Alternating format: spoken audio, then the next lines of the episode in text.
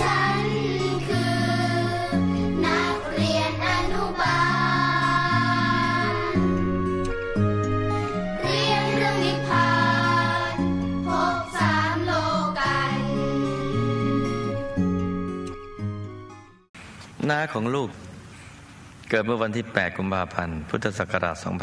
2500 เป็นน้องสาวของคุณแม่ของลูก คุณน้าเป็นคนดีมากชอบทำบุญทำทาน เคยสร้างพระธรรมกายประจำตัวตั้งแต่เมื่อต้นๆที่พวกเรารู้จักว่าพระธรรมกายคุณน้าเคยเดินทางไปกราบหลวงพี่นิโครัสที่เมืองอิปเปอร์ ประเทศเป็นเยี่ยมด้วยค่ะ ครั้งนั้นทราบข่าวว่าวัดพระธรรมกาย ได้เปิดศูนย์ปฏิบัติธรรมแห่งแรกของยุโรปที่นั่น จึงได้เดินทางไปกราบท่าน ชีวิตของคุณน้าเป็นชีวิตของนักสู้คนหนึ่ง จะแต่งงานสองครั้งค่ะ ครั้งแรกมีลูกสองคนชายหนึ่งหญิงหนึ่งต่อมาได้แยกทางกับสามีคนแรก และแต่งงานใหม่มีลูกสาวอีกสองคน คุณน้าย้ายไปอยู่เมืองลีน ที่อยู่ทางตอนเหนือของปารีสระยะก่อนเกิดเหตุ คุณน้าได้ประกอบกิจเป็นเจ้าของร้านตัดเย็บเสื้อผ้าที่เมืองลีน ช่วงนั้นเริ่มมีปัญหากับสามีแล้วเพราะสามีเป็นเด็กผู้หญิง คนอื่น ต่อมาได้ย้ายเข้ากรุงปารีสและเปิดร้านขายไวไววอด วงเล็บน่าเสียดายค่ะ ตอนนั้นยังไม่มีโรงเรียนอนุบาลฝันในฝัน จึงประมาททำอาชีพขายวน์ที่เลือกการขายวน์ก็เพราะคุณน้าเป็นคนรักการอ่านชอบเรียนรู้และได้มีโอกาสติดตามเรื่องราวต่าง ๆ เกี่ยวกับวน์แต่ขายได้หนึ่งปีก็ต้องปิดกิจการเพราะขาดทุน โอ้โชคดีจังเลยถ้ารวยแล้วยุ่งเลยเดียวแล้วก็กลับมาเปิดร้านตัดเย็บเสื้อผ้าอีกครั้ง ในวันเกิดเหตุเมื่อพุทธศักราช 2542 ช่วงบ่าย หลังจากลูกคนเล็กสองคนไปโรงเรียน คุณน้าก็อยู่บ้านกับเพื่อนสนิทของลูกสาวคนโต ซึ่งเด็กอายุ 18 ปี คุณน้าคุ้นเคยกับเด็กคนนี้มานานแล้ว และสนิทสนมกับคุณแม่ของเขาด้วย ครอบครัวนี้เป็นคนลาวเชื้อสายจีน เด็กคนนี้เรียกน้าว่าแม่ด้วยค่ะ แต่แล้วไม่น่าเชื่อว่าเรื่องราวสะเทือนขวัญก็เกิดขึ้น ลูกสาวกลับมาบ้าน พบคุณแม่นอนจมกองเลือด และได้เรียกเพื่อนบ้านขอความช่วยเหลือ จึงทราบว่าคุณน้าได้เสียชีวิตแล้วด้วยการถูกแทงญาติพี่น้องทุกคนรวมถึงลูกเองก็รู้สึกเศร้าโศกเสียใจมากน้าจากพวกเราไปด้วยอายุเพียง 42 ปีเท่านั้น ที่น่าตกใจไปกว่านั้นก็คือ หลังจากที่ตำรวจได้ติดตามหาผู้กระทำผิด ต่อมาได้แจ้งว่าเพื่อนของลูกสาวคนนั้นเองเป็นผู้ทำร้ายคุณน้าจนเสียชีวิต หลังเกิดเหตุวันนั้นตำรวจได้สอบสวนเด็กคนนั้นเขาแจ้งว่าเห็นคนร้ายตำรวจพยายามติดตามหาคนร้ายที่มีรูปพันสันฐานที่เขาระบุ แต่ก็ต้องปล่อยไปหมด เพราะต่างไม่พบเงื่อนงำที่ตรงกับคดี ในที่สุดตำรวจสรุปได้จากข้อสันนิษฐานการชันสูตร โดยพบรอยมือของผู้หญิงที่ร่าง พบรอยมือของผู้หญิงที่ร่างของคุณนานะครับพบเนื้อผลกีวีในท้อง และที่เกิดเหตุมีมีดปาดผลไม้หายไป และหนึ่งเดือนหลังเกิดเหตุตำรวจสืบพบกระเป๋าหลุยส์วิตตองของคุณนาซึ่งถูกขายไปในราคา 300 ฟรัง เพราะกระเป๋านี้จะมีหมายเลขประจำสินค้าที่บริษัทให้มา และเลขนี้จะปรากฏที่ใบเสร็จรับเงินด้วยได้ตรวจสอบแล้วพบว่าเป็นของน้าคุณน้าจริงๆและถูกนำไปขายโดยเด็กคนนั้น จึงสรุปกันว่าเด็กคนนั้นเองที่เป็นผู้กระทำผิด อย่างไรก็ตามเด็กคนนั้นปฏิเสธข้อกล่าวหาทั้งหมด จึงได้มีการดำเนินคดีกันแม้จะผ่านมาสี่ปีกว่าแล้วคดีนี้ก็ยังไม่จบ และกำลังอยู่ในชั้นศาลเจ้าค่ะ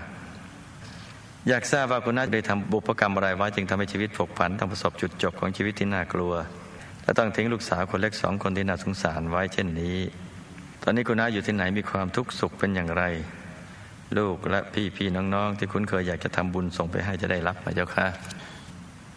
อืมนี่ฝันนี่ฝันกันนะ คุณน้าตอนตายใหม่ ๆ ผู้ฆ่าได้มา ขอยืมเงิน แต่คุณน้าไม่ให้และก็ทำเฉยๆ เพราะรู้ว่าผู้ฆ่าคนนี้เนี่ยค่อนข้างจะเกเร ผู้ฆ่าก็เลยบันดาลโทสะแทงด้วยมีดปอกผลไม้ โดยแทงหลายครั้งจนล้มลงไป แล้วก็มีการต่อสู้กัน แต่คุณน้าแรงสู้ผู้ฆ่าคนนั้นไม่ได้ ก่อนตายยังไม่ทันตั้งหลัก เพราะถูกเสียบจนหน้ามืด เสียเลือดไปมาก เลยวูบไปมารู้สึกตัวอีกทีก็เห็นร่างตัวเองนอนตายอยู่ จมกองเลือด ก็พยายามตะโกนเรียกให้คนช่วย แต่ก็ไม่มีใครได้ยิน จนในที่สุดเห็นลูกสาวตัวเองกลับมา ก็พยายามบอกลูกสาว แต่ลูกสาวก็ไม่ได้ยิน ก็รู้ว่าตัวเองตายแล้ว ต่อมาก็เห็นญาติพี่น้องและคนที่รู้จักกัน รวมทั้งตำรวจมา ก็พยายามบอกทุกคนให้ได้ยิน แต่ก็ไม่มีใครได้ยิน ความรู้สึกตอนนั้นรู้สึกเป็นห่วงลูก ห่วงลูกทุกคนโดยเฉพาะลูกสาวคนเล็กสองคน ว่าใครจะดูแล อันที่จริงแล้วนะคุณนาเนี่ย เธอนะ่ยยังไม่หมดอายุไขนะ เธอจะต้องตายตอนอายุเจ็ดสิบปีด้วยโรคมะเร็งเพราะกรรมที่เธอเคยผิดศีลกาเมจากอดีตชาติ ซึ่งทำให้ชาตินี้ชีวิตครอบครัวเธอนั่นนะไม่ประสบความสำเร็จ เพราะผิดศีลกาเมนั่นแหละ เราจะต้องตายด้วยโรคมะเร็ง แต่ที่ตายนี่ก็เพราะมีกรรมอันอื่นนะมาตัดรอนซะก่อน จึงยังไปไหนไม่ได้ แล้วก็ยังไม่มีเจ้าหน้าที่ยมโลกมารับ เพราะยังไม่ถึงเวลากอบกับบุญที่สร้างพระยังคุ้มอยู่ทำให้ยังไม่ได้ไปยมโลก หรือไปอบาย กอบกับตัวเองก็ห่วงลูกด้วย จึงต้องรอคอยจนกว่าตัวจะอายุเจ็ดสิบปีในเมืองมนุษย์ตัวเธอเองก็ได้พยายาม ไปดนใจบอกตำรวจให้รู้เรื่องกระเป๋า แล้วตำรวจก็เลยมาจับตัวผู้ต้องสงสัยได้ วิธีการดนใจของเธอจักรู้ครับ เธอจะเข้าไปใกล้ๆตำรวจ และกระซิบพูดข้างหูตำรวจบ่อยๆ แต่ตำรวจก็ไม่ได้ยินที่หูหรอกนะครับเพียงแต่ว่ามันเกิดความสังหรณ์ใจขึ้นมา คงจะเป็นอย่างนั้นอย่างนี้